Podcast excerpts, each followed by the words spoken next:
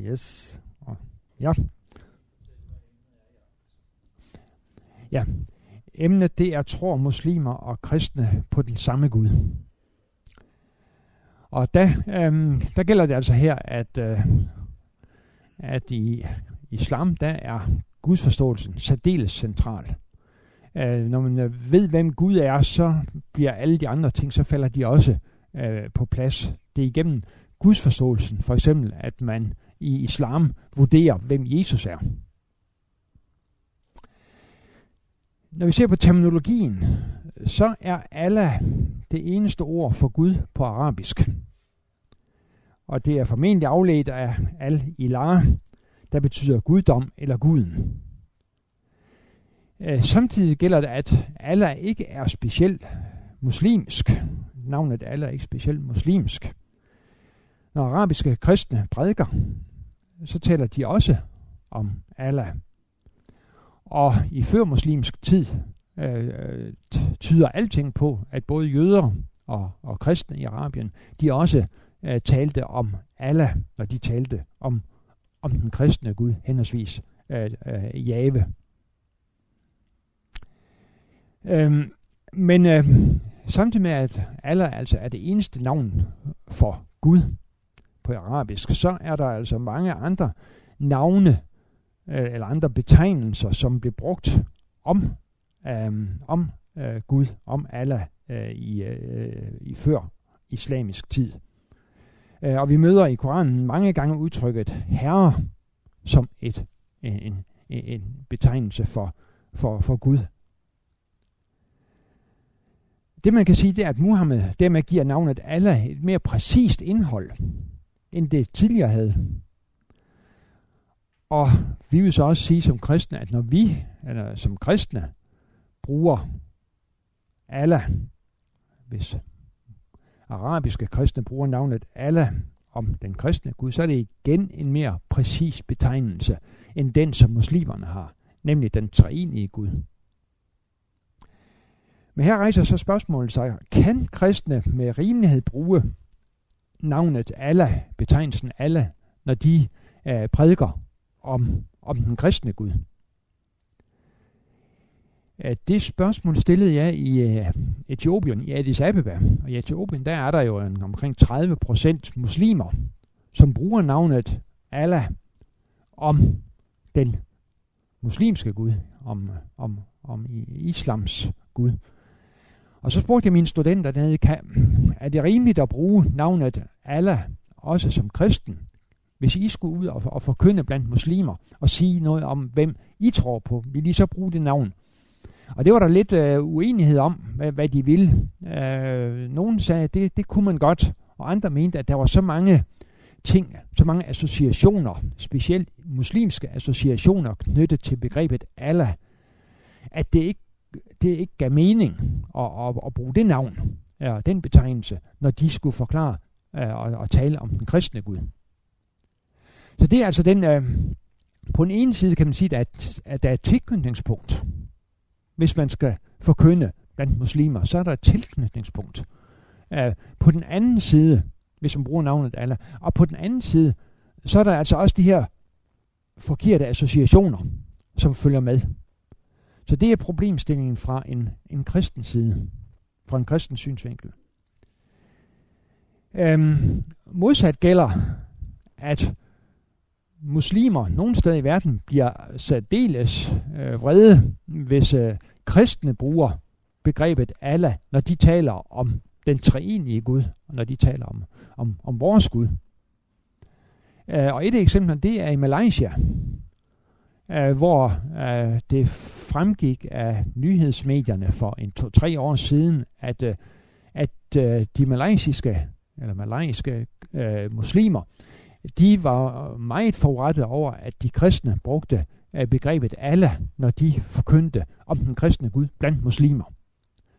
Altså, øh, Malaysia er primært et muslimsk land, selvom der har været en, en kæmpe stor vækst af, af kirken uh, i Malaysia øh, siden 2. verdenskrig. Jeg var i Malaysia for nogle år siden, og der fik jeg at vide, at øh, der var omkring 50.000 kristne, da englænderne forlod Malaysia øh, da kolonitiden var omme der i, i, i slutningen af 40'erne, tror jeg det var, englænderne forlod Malaysia.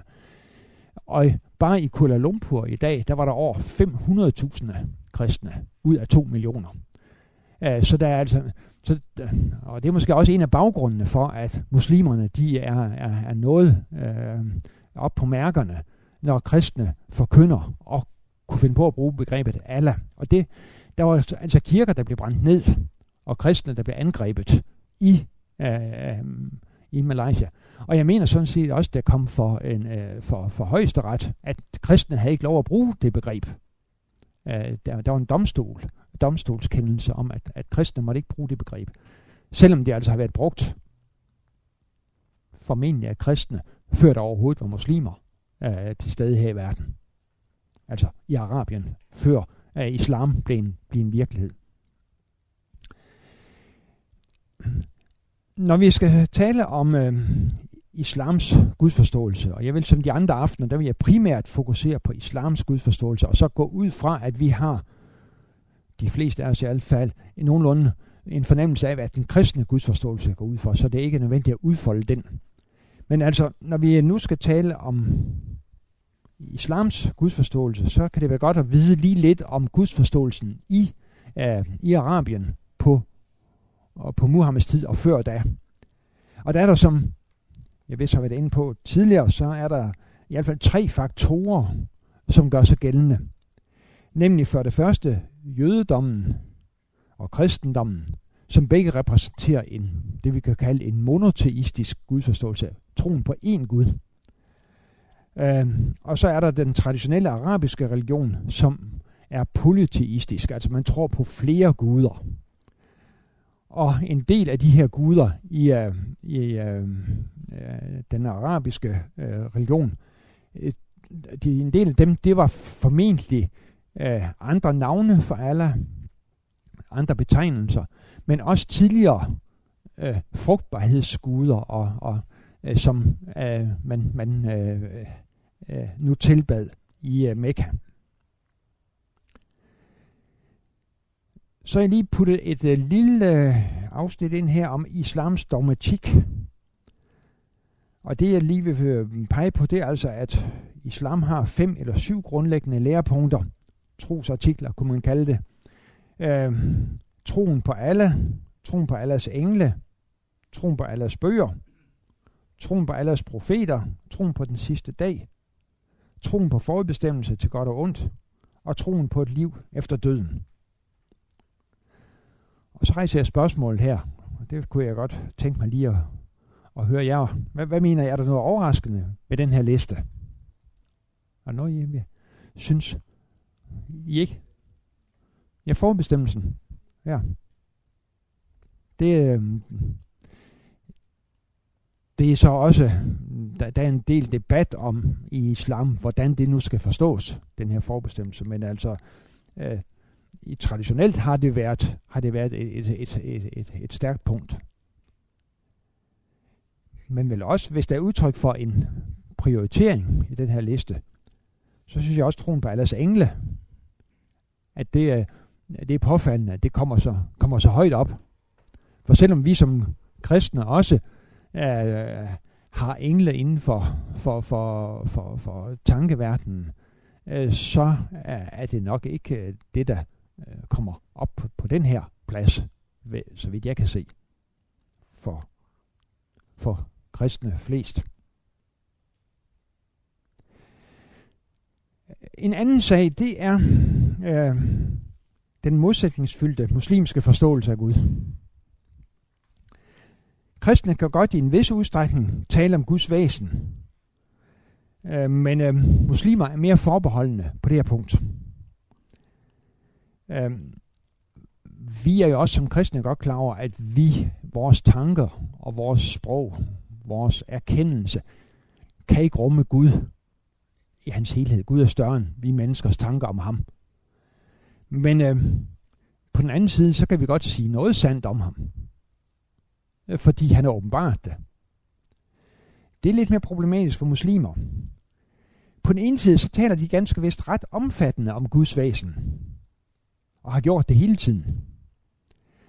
Øh, ikke mindst taler muslimerne om Guds 99 mest smukke navne. Og hver af de her navne, de åbenbarer noget af Guds natur. Men det sidste navn, som ifølge muslims tradition repræsenterer Gud selv, det forbliver ukendt. Det er den måde, de forklarer det på, at, at vi ved noget, men alligevel ved vi ikke det hele. Og så er der alligevel nogle sufier, altså den der mere mystiske, inderlige retning inden for islam. Øh, der er nogle sufier, der vil sige, det, de kender nu alligevel det her navn. Men de vil ikke fortælle det. Øh, fordi at det, det er, de, de, har en, de har en speciel viden, de har en speciel tilgang. Det har de haft øh, hele tiden, en speciel tilgang til, øh, til, øh, til Gud. Øhm. på den anden side, det er altså på den ene side, der, der siger de altså, de kan nok vide noget om Gud. Blandt andet på basis af de her 99 smukke navne. På den anden side åbenbarer Koranen ikke virkelig Guds natur. Det forhindrer Guds ophøjede og transcendente status. Vi finder i øvrigt heller ikke noget sted i Koranen en systematisk beskrivelse af Guds væsen. Uh, man kan ikke på samme tid, sådan er der en, en syrisk kristen, øh, uh, Shokat Mukhari, uh, øh, der har, har udtrykt det, uh, som nu, som har taget sin doktorgrad i islamiske studier på Sorbonne i, uh, i Paris, og nu er uh, ansat i England. Han er fået dansk gift. Øhm, han, har, han siger, man kan ikke på samme tid have absolut transcendens og selvåbenbaring. Og øh, han vil så også sige, at øh, de 99 smukke navne måske snarere skal knyttes til Guds vilje, altså Guds handlemåde, end til Guds væsen. Sådan at Gud selv forbliver skjult et mysterium. Og det vil vi vende tilbage til. Altså at de her 99 smukke navne, det er forskellige valgmuligheder, sådan set, som Gud har. Det er forskellige måder, han har vist sig i historiens løb ved at handle i overensstemmelse med de her navne. Men der er ikke nogen af dem, heller ikke når han bliver kaldt den barmhjertige eller den retfærdige, så er der ikke nogen, der sådan ligesom foreskriver ham, hvordan han skal handle. Han kan vælge imellem de her forskellige øh, handlemuligheder, så når man ikke kan være helt sikker på, hvilken af dem han vil vælge. Eller om han overhovedet vil vælge nogen af dem. Og bortset fra de her 99 mest smukke navne, så er beskrivelsen af Guds væsen af meget begrænset i muslimsk teologi.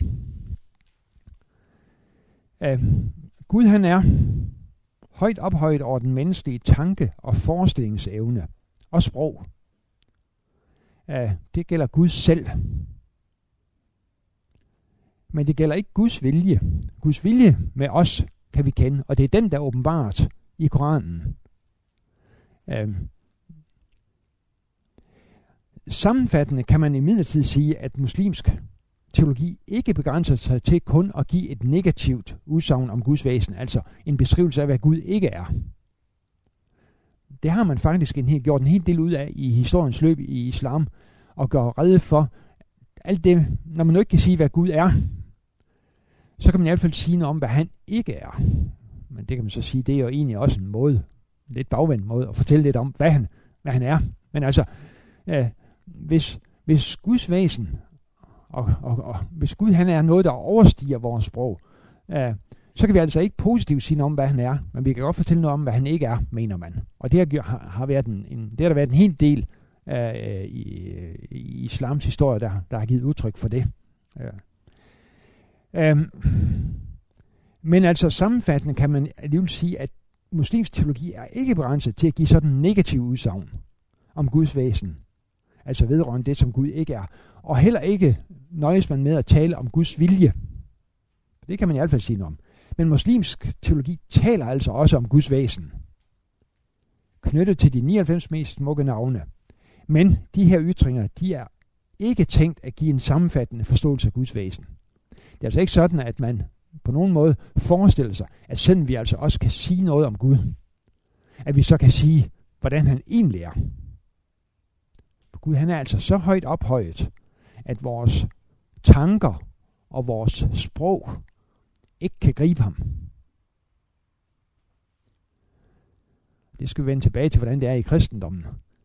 Fordi i princippet vil vi vil sige det samme, at det menneskelige sprog og de menneskelige tanker kan ikke, Gud han er større end vores tanker om ham, hvis ikke han havde åbenbart sig. Men altså netop fordi han har åbenbart sig, så kan vi også sige noget, og sige noget sandt om Gud. Så det her er altså den kristne åbenbaringsforståelse, den kommer ind her som øh, noget, der giver indholdsfylde og, og, øh, til, til vores tænkning om Gud. Kender muslimer Guds væsen, eller gør de ikke? Det er spørgsmålet. Og det tror jeg, som uh, muslimerne selv vil være noget. Uh, nogen vil sige, at vi kender noget til Guds væsen, men egentlig kender vi det ikke. Sådan tror jeg, sådan tror jeg de, de, vil, de vil svare. Det betyder, at alt det, vi i det følgende siger her, det må tages med en vis forbehold. For hvis man alligevel ikke kender Guds væsen, hvad kan man så sige om ham? Og skal vi så ikke stoppe nu her? Um, så kan I få kaffen nu, og så øh, går vi hjem. Men muslimer har jo altså faktisk sagt en hel del om Guds væsen. Øh, Gud har, det, de, de har med udgangspunkt i blandt andet de 99 smukke navne, og, og så har man lige fra begyndelsen af talt om, hvem Gud er. Sådan der altså må være det forbehold her, at når Gud han er så ophøjet, som han er, at så er det vanskeligt som muslim at sige noget sikkert om ham. Men øh, hvis vi skal prøve at leve med udgangspunkt i det, vi læser i Koranen, og det vi kan læse i muslimske øh, dogmatikbøger og andre skrifter, at hvis vi alligevel skal prøve at sige noget om, om Gud ifølge islam, og prøve at se, hvad er hjertet i den muslimske gudsforståelse? Hvad er, hvis vi, hvis vi som kristne vil sige, at Gud er kærlighed, at det er hjertet i den kristne gudsforståelse, hvad er så hjertet tilsvarende i den muslimske gudsforståelse? Det er det, vi prøver at se lidt på her. Og der er det for det første helt åbenbart, at Guds enhed, at der er kun én Gud, at det er en central sag i islam. Det er med til den muslimske trosbekendelse. Der er ingen Gud uden Allah. Og Muhammed er hans profet. Muhammed er hans sendebud. Det er den muslimske øh, trosbekendelse, først og fremmest. Der er ingen Gud uden Allah, og Muhammed, og Muhammed er hans profet. Så man kan altså godt sige noget om Gud på en måde, nemlig at der altså kun er én. Og den lære, den er blandt andet baseret på Sura, altså kapitel 112 i Koranen, hvor der står, Sig, han er en Gud, den evige, han har ikke aflet, og han er ikke aflet. Ingen er hans lige. Der er altså kun én Gud, og ingen er hans lige. Og øh, vi kan, der er et andet vers, også Surah 2, 225, som også spiller en vældig stor rolle i islam. Øh, der bliver det fremhævet, at der er ingen anden Gud end ham, den levende og den bestandige. når muslimer siger, at der er kun én Gud, så er det ikke noget, som øh, falder os for brystet som kristne. Det kan vi godt være enige med dem i. Det gælder både det gamle testamente, og det gælder det nye testamente, og jeg har nævnt et par steder. Ikke mindst i det gamle testamente, der hørte jeg med til den, den, øh, det, den jødiske sådan set, trosbekendelse. Også at der er kun én Gud. Det er det, der er 5. Mosebog øh, 6.4. Der er kun én Gud, det vil jøderne også hævde. Og vi kristne vil sige det samme. Der er kun én Gud. At han så fremtræder i tre forskellige skikkelser, det er så det, der gør det vanskeligt for både muslimer og jøder og Jehovas vidner og andre, øh, og, og, og forstå, at vi stadigvæk er ægte monoteister, altså tror på én Gud. Men det, vi tror ikke på tre guder. Vi tror på én Gud, et væsen, der åbenbarer sig i tre forskellige personer. Det var Ja, det står faktisk. Øh, ja, det står 5. Mosebog 6.4. Ja, ja. Men muslimerne vil så sige, og det tror jeg som ikke, de har ret i, men altså sådan, sådan, sådan opfatter de det selv, at de er de eneste rigtige monoteister. De er de eneste, som virkelig tror på kun én Gud. Ja, det, det, det, det, det, det kan vi ikke være enige med dem i, men altså det, det er sådan, de selv opfatter det. Den her vægtlægning på monoteismen, den kan måske forklares ved den sammenhæng, som islam blev fremtrådte i. øh, hvor der altså var øh, flere guderi, mange guderi rundt omkring dem. Ikke mindst øh, inden for øh, den arabiske naturreligion, som, som var altså øh, den fremherskende øh, på Muhammeds tid. Hvor man øh, talte om, øh, ikke bare at alle havde tre døtre, men også at der var 360 eller mere end 360 andre guder, som blev, man, øh, man tilbad uh, i, i Mekka. Så der var en, en, en polyteistisk uh, øh, kontekst, sammenhæng uh, i uh, Mekka. Det var den ene sag. Og så den kristne træenighedslærer opfattede Muhammed ja, altså som også en, en tre-gudelærer. Og så er der den persiske dualisme, Islam spredte sig snart mod nordøst, hvor perserne var. Og zoroastrianisme, det er en, det er en, en, en, en, en, øhm, en religion, som var øh, i Persien øh, i en vis forstand allerede på det tidspunkt. Og der taler man om øh, den gode magt og den onde magt som to guder, eller to gudelignende størrelser, der er samme evighed og samme styrke osv. Og det er altså den her dualisme, som, som man også uh, øh, mødte, når man gik mod nordøst fra Arabien. I sur 12, der læste vi, at han har ikke avlet.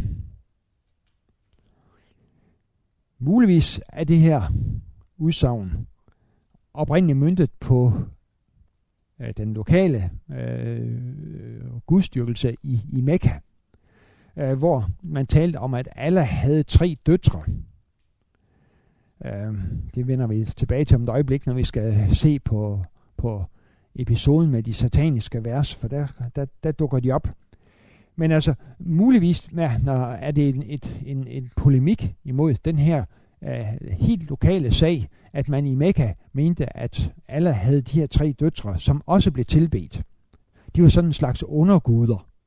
Og der, der er nogen, der mener, at de havde en mere fremtrædende plads i tilbedelsen end Allah himself. Øh, men senere er det her vers om, at han har ikke aflet, det her udsagn om, at han har ikke aflet, i stor udstrækning blevet rettet imod den kristne forståelse af Jesus som Guds søn. Altså, øh, man går i, man, man, man har en forståelse af når vi kristne taler om Jesus som Guds søn, så har muslimerne en, en meget fysisk forståelse af det, sådan så at Gud skulle have haft sex med Maria, og så har født øh, sønnen Jesus. Så den går altså ikke ifølge i øh, muslimsk opfattelse af Gud. Det er at, at bringe Gud ned på et forlavt et plan. Han er alt for ophøjt til det. Så, det er den, så derfor er det her udsagn øh, i senere muslimsk tænkning i vid udstrækning blevet rettet imod kristne. Den her monoteisme, altså troen på kun én Gud, den er særdeles vigtig for islam. Så vigtigt, at den eneste synd, som alle ikke tilgiver, er shirk. Altså dette at sætte andre ved Guds side. Og det er der et vers, der udtrykker, der er mere, der er mere end et vers, men nu har jeg citeret et her. Gud tilgiver ikke, at man sætter andre ved hans side. Derudover tilgiver han, hvem han vil, den, der sætter andre ved Guds side, har fundet på en vældig synd. Så, så Gud tilgiver altså ikke, at man sætter andre ved Guds side. Men læg mærke til, og det er der mange kristne, der har en fornemmelse af, at i islam, der tilgiver Gud slet ikke. Det gør han jo altså. Han, han kan tilgive hvad som helst. Men altså ikke det her, at der er nogen, der bliver sat ved hans side. Jeg har mødt flere, der er kommet og, og spurgt mig, jamen findes der overhovedet tilgivelse i islam? Det siger Koranen jo tydeligvis nok, at det er der. Men altså ikke den her synd. Vi kan så også bemærke, at det er ikke, ja, det er ikke nok, eller, eller, eller man kan sige, en ting det er at afvise Allah og tro på noget, en anden Gud. Ja, det er selvfølgelig ja, yderst problematisk ifølge islam, men allerede det at sætte en ved siden af Allah, man behøver ikke engang at afvise Allah, men det at sætte nogen ved siden af ham, det er altså nok til, at så, er, så går man uh, lige uh, lugt i, i fortabelsen uh, ifølge islam. Og det er så her kristendommen med dens tale om, at Jesus også er Gud, og at helligånden er det. Det er på den konto, at muslimer i det store hele har vældig vanskeligt ved at acceptere, at vi ikke begår den her synd, shirk. Og det kommer jeg til udtryk her i det følgende lille afsnit om treenighedslæren. At muslimer altså afviser treenighedslæren. Øh, fordi de altså forstår den som en tregudelærer. Og som vi vist har været inde på en gang tidligere, så er der mindst en tekst, der tyder på, at Muhammed og Koranen har misforstået treenighedslæren som bestående af Gud, Jesus og Jomfru Maria. Øh, det er der en tekst, der, der, der omtaler treenighedslæren som bestående af, af de her tre. Og det kan man jo sige, at det er jo, øh, så har de virkelig misforstået det. Og det har de altså også. Men måske er det jo fordi, at de har set i katolske kirker, at, øh, at der er der altså, øh, der er nok ikke et billede af Gud, men der er et billede af Jesus og Jomfru Maria. Og man har tilbedt Jomfru Maria også, eller i hvert fald givet hende en meget øh, ophøjet stilling i den katolske kirke. Sådan at det måske er derfra, at muslimerne, Koranen, Muhammed, har fået den her opfattelse. På den anden side, hvis Koranen virkelig var kommet fra Gud, uden noget menneskelig indblanding, så ville Gud i hvert fald vide, at vi kristne, vi tilbeder ikke en træenighed bestående af Gud, Jesus og Jomfru Maria. Så det er jo i sig selv et argument for, at det nok ikke er helt uden menneskelig indblanding, det her.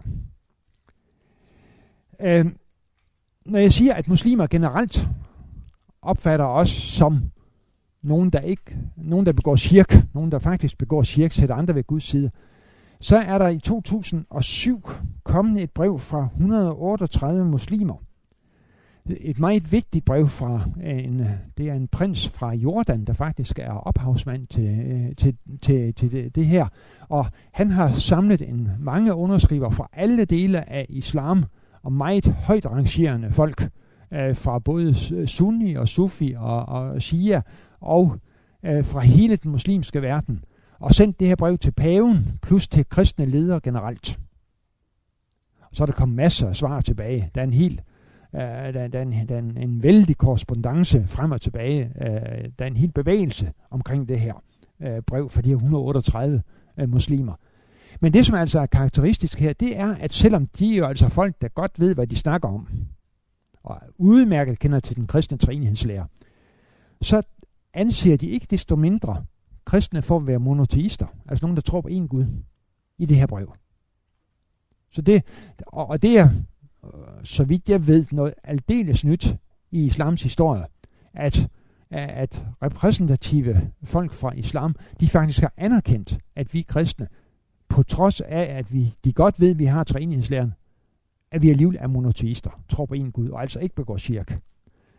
Og hvis man ligesom i alt det her, den her radikalisering, som er foregået inden for islam, inden for de sidste 50 år, og det er det mest, øh, det er det mest karakteristiske for islam, så vidt jeg kan se, det er, at der virkelig er sket en radikalisering. Så er der altså også nogle, som er gået den modsatte vej og faktisk har anerkendt noget, som islam aldrig har anerkendt før, nemlig at, at kristne er monoteister.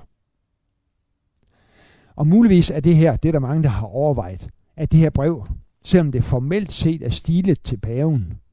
Så måske er det lige så meget stile til alle de andre radikale, militante muslimer rundt omkring i verden, for at fortælle dem altså, at nu må I tage den med ro. Ja, de sataniske vers, dem øh, kender vi jo primært fra Salman Rushdie, hans bog, og så uh, Ayatollah Khomeinis fatwa, hvor han dømte, idømte Salman Rushdie dødstraf øh, for at have skrevet en bog om med titlen De sataniske vers. Det er en historie for sig, som vi ikke vil øh, gå noget ud af her. Men udgangspunktet, det er en øh, hændelse, som skal have fundet sted i midten af Muhammeds Mekka-periode. Altså inden han udvandrede til Medina i 622. Et eller andet sted er midt imellem han fik sin første åbenbaring i 610, og han udvandrede til Medina i 622. Et eller andet sted der. Da skal den her hændelse have fundet sted, og den bliver omtalt af en muslimsk historiker, Tabari. Og øh, baggrunden er, at Muhammed helt fra begyndelsen af sin profetiske virksomhed, efter normal muslimsk forståelse, havde prædiket imod forestillingen om, at alle skulle have tre døtre. Ja, overhovedet, at man skulle tilbede andre end Allah himself. Det var det, det, var det man har. Mm, det går den normale muslimske øh, forståelse ud på. At Muhammed lige fra begyndelsen, øh, fra de første åbenbaringer, der har han prædiket imod, at man skulle tilbede nogen som helst andet end Allah selv. Og så får han altså sådan en åbenbaring, hvor de tre døtre bliver kaldt højtflyvende traner på vis forbøn, man kan håbe. Og det vil altså sige, at de får lige pludselig en plads, måske ikke ved siden af alle, men så i hvert fald lige under ham. I hvert fald sådan nogen, som man kan regne med vil gå i forbøn for en. Øhm, og med den her åbenbaring, så var der banet vej for et kompromis mellem Muhammed og hans modstandere i Mekka, og alle var glade. Og øh, ifølge Tabari, så samledes man øh, omkring Kabaen, både de, de, muslimer og, og de traditionelle øh, herskere og, og, og troende i, øh, i, i, i Mekka. Og alle var altså glade. Men senere fik Muhammed så en ny åbenbaring, hvor det fremgår, at de her tre gudinder blot er navne, givet af mennesker, og at Gud slet ikke har noget med det hele at gøre. Tværtimod hævder Muhammed, ifølge Tabari, at det var Satan, der stod bag den første åbenbaring. Og det er derfor, det kommer de her sataniske vers. Det er jo en særdeles øh, bemærkelsesværdig historie. Og efter mit skøn, så kan den jo næppe være opfundet. Fordi hvem i alverden, hvilken muslim ville have opfundet af en sådan historie om af sin højt elskede profet, at han skulle have taget fejl på noget så centralt som spørgsmål om, hvem man tilbede. Altså det svarer til, at når i Nye Testamente, at Peter fornægter Jesus, det var der ingen kristen, hvis ikke Peter han faktisk havde gjort det, så var der ingen kristne, der havde fundet på øh, at, at, at, at opfinde sådan en historie. Og, og endnu værre er det sådan set med Muhammed her. Fordi det er så centralt, det her. Hvem må man tilbede? Allah alene eller nogen andre? Og, og, og her bliver det altså sagt, at der var en sådan hændelse, hvor Muhammed først mente et, og så ændrede det og mente noget andet. Det er så set fra vores synsvinkel jo øh, en meget øh, øh, ja, det, det er da ikke uden betydning, at, at Muhammed kunne tage sådan fejl. For hvis han kunne tage fejl en gang, kunne han så ikke også gøre det en anden gang? Og er Muhammed så, når det kommer til stykket, sådan som muslimer forestiller sig det, er han så en helt troværdig gengiver, gengiver øh, af, af den guddommelige åbenbaring. Jeg tror lige, vi vil tage det næste lille punkt, inden vi holder pause, nemlig at alle er barmhjertige.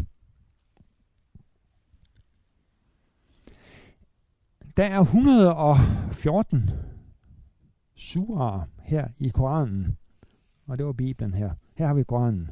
Det er ikke, går ikke at tage fejl her. Uh, der er 114 surer, og alle sammen, bortset fra en, starter med udtrykket i den nådige og barmhjertige Guds navn. Det indikerer jo, at Guds barmhjertighed, hans velvilje, hans nåde, hans godhed, er en særdeles central sag i muslimers gudsforståelse. I den nådige og barmhjertige Guds navn.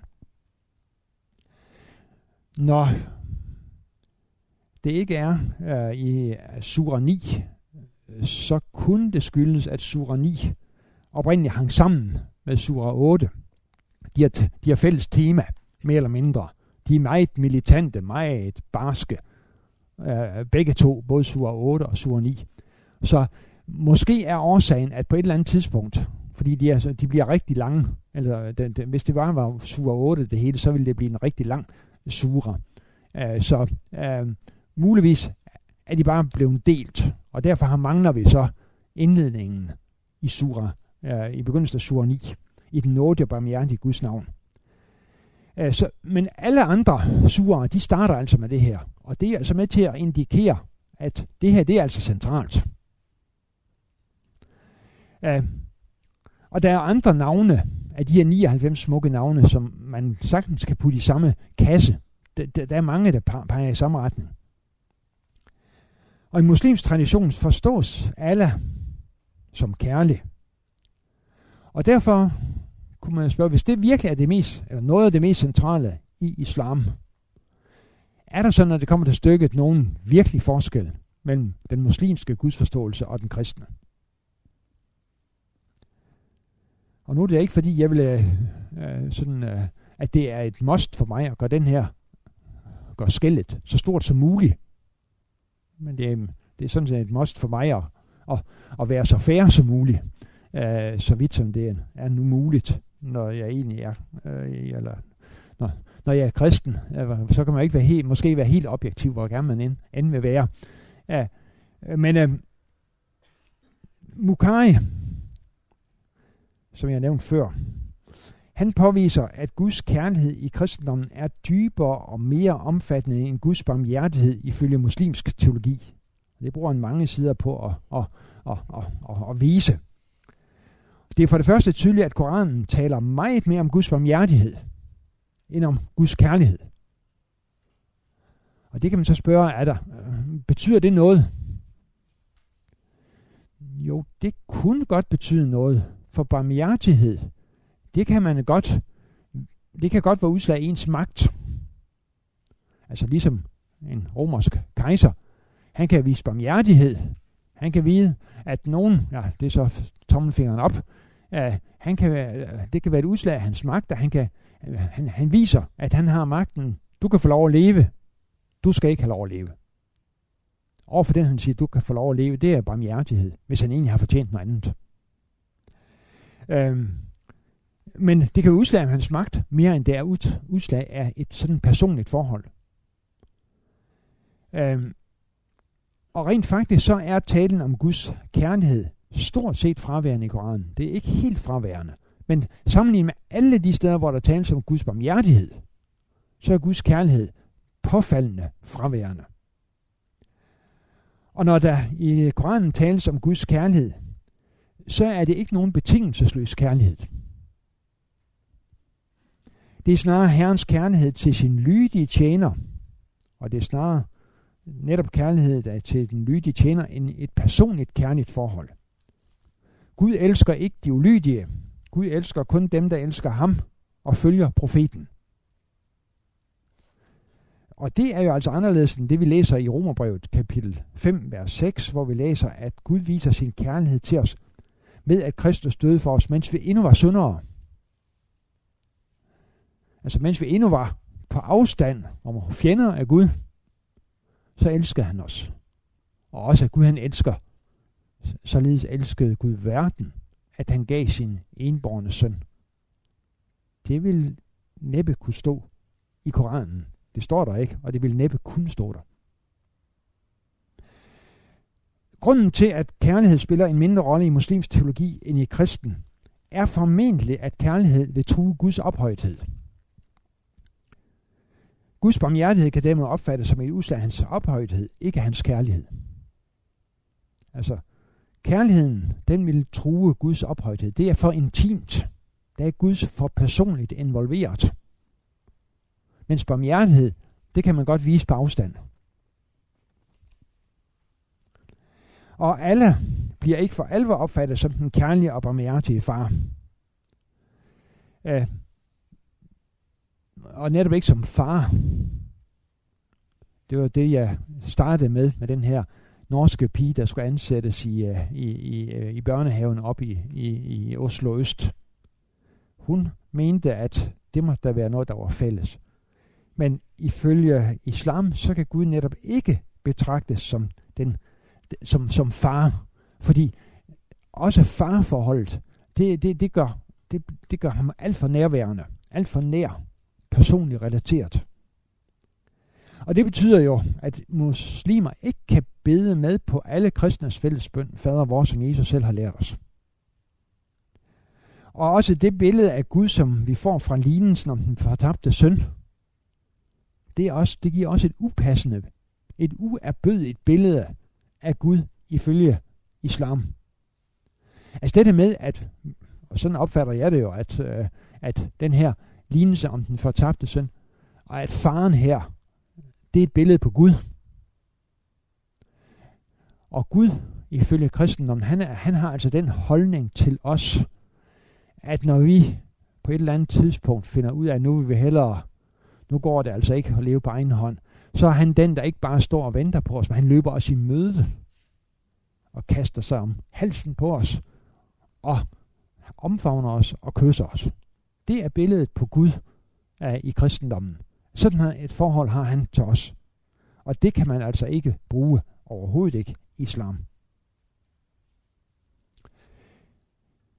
Vi tager lige alle er retfærdige, så det er et hurtigt lille punkt. Det er et hurtigt lille punkt. Det er den tredje, det er den tredje kandidat, man kan sige, der findes til. Det jeg er på jagt efter, det er jo, hvad, hvad, er, de, hvad er hjerteblodet i islams gudsforståelse? Er det, at Gud er en? Er det, at han er barmhjertig? Eller er det, at han er retfærdig? Eller ophøjet? Og nu er vi kommet til punkt 3. Alle er retfærdige. Det er, det, det er en, en, en værdig uh, kandidat. Den retfærdige er et af Guds 99 mest smukke navne. Og andre navne peger i samme retning. Og på et meget tidligt tidspunkt, altså omkring 850 til 950, øh, øh, på et meget tidligt tidspunkt i islams historie, hævdede en gruppe inden for islam, nemlig mutasilitterne, at retfærdighed var det mest fremtrædende træk ved Guds væsen. Øhm, det, var der, det var der en del tilslutning til i udgangspunktet, men da de så samtidig mente, at man måtte forstå Gud som rationel, øh, så kunne man ikke være med længere. Fordi hvis Gud forstår som rationel, så var han ikke længere, så var han jo for eksempel tvunget til at, at følge det, der var mest fornuftigt, og ikke tvunget til at følge sin fri vilje. Det kommer vi tilbage til øh, om, øh, om lidt. At ifølge flertallet af muslimer, sådan som jeg forstår det, øh, i hvert fald hvis der, man taler om sunni-islam, så er Gud ikke bundet af noget som helst. Ikke af sin retfærdighed, heller ikke af sin barmhjertighed, men af sin egen fri vilje.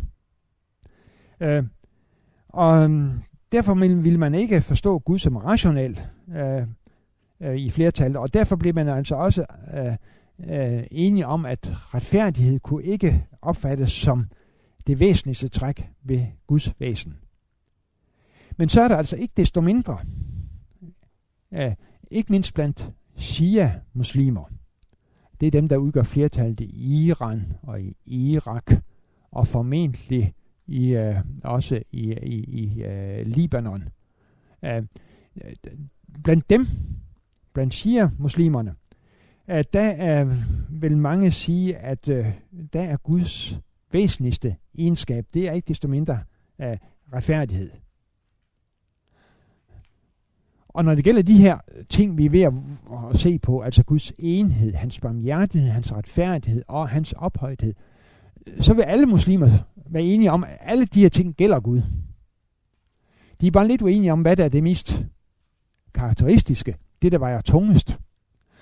Alle muslimer vil garanteret sige, at, at Gud han er retfærdig.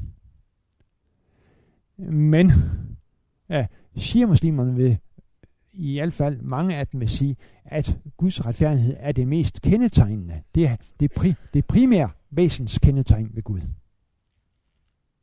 Ja. Vi holder pause.